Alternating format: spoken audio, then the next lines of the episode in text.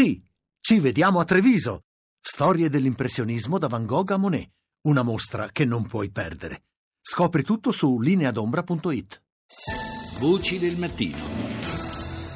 Adesso voltiamo pagina e cambiamo anche argomento perché parliamo dei musei ecclesiastici e diocesani che stanno uscendo dalla nicchia e si affermano sempre più come proposta culturale per tutti. Dalla Valle d'Aosta alla Sicilia, dei 4.588 musei presenti in Italia, il 20% è costituito proprio da musei ecclesiastici. Al Ministero dei Beni Culturali è stato siglato un accordo che li riconosce come parte integrante del patrimonio storico, artistico, culturale del Paese e del suo sistema di tutela e valorizzazione formazione. Domenica Primerano, architetto, è il presidente della MEI, che è l'associazione proprio dei musei ecclesiastici italiani, e non è solo la prima donna, ma anche la prima laica a ricoprire questa carica dal 1996, anno di fondazione dell'associazione. Al microfono di Rita Pedizzi racconta questo immenso patrimonio ancora poco conosciuto. I musei ecclesiastici in Italia, sulla base delle ultime rilevazioni, sono più di 800, naturalmente con caratteristiche diverse, dai musei diocesani ai musei parrocchiali alle opere del Duomo e sono diffusi in tutto il territorio nazionale perché si tratta di musei territoriali, quindi musei che sono nati recentemente, i musei diocesani nascono all'inizio del secolo in ambito austriaco e poi si diffondono un po' alla volta in Italia, ma in Italia la loro diffusione è legata soprattutto agli anni 80-90 del Novecento dove abbiamo proprio un'impennata di queste istituzioni che nascono anche dopo il Concilio Vaticano II perché molti arredi liturgici non vengono più utilizzati e quindi nascono inizialmente come luoghi di conservazione di opere che lasciandole nelle chiese d'origine potevano essere sottoposte a rischio di furto oppure anche magari erano in condizioni microclimatiche tali da non poterle conservare adeguatamente quindi vengono portate in questi musei.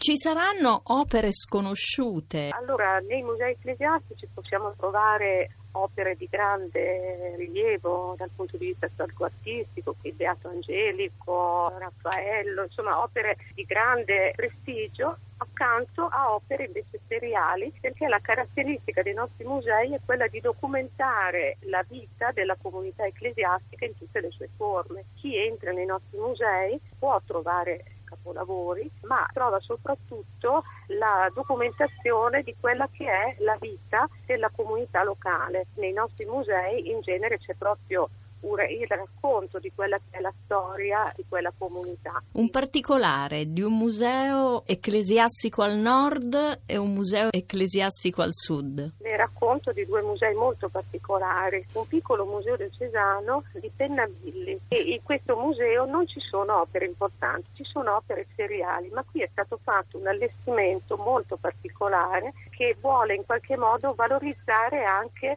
quello che è l'opera d'arte di uso liturgico. E quindi c'è un percorso molto affascinante e a un certo punto questo percorso fa sì che si inquadri una finestra di questo museo e si vedano le colline che stanno tutto attorno e di fianco c'è una grande ex che raffigura lo stesso paesaggio. Quindi una finestra altro, sul paesaggio? Una finestra sul paesaggio con a fianco questo grande ex vuoto che raffigura quello stesso paesaggio con sopra la Madonna e i santi locali. Un altro museo molto particolare lo troviamo a Trapani, museo di arte contemporanea, un museo sacro di arte contemporanea che viene realizzato grazie alla volontà di questo sacerdote del Livorno Palmeri che con pochi soldi ma con l'aiuto di tutta la comunità questo sacerdote riesce a creare un centro di arte contemporanea nella quale dialogano varie forme d'arte e dialogano artisti anche non cristiani, perché dobbiamo sfatare questo pregiudizio. I nostri musei sono delle sagrestie polverose, che i nostri musei sono solo luoghi in cui può andare un credente. I nostri musei invece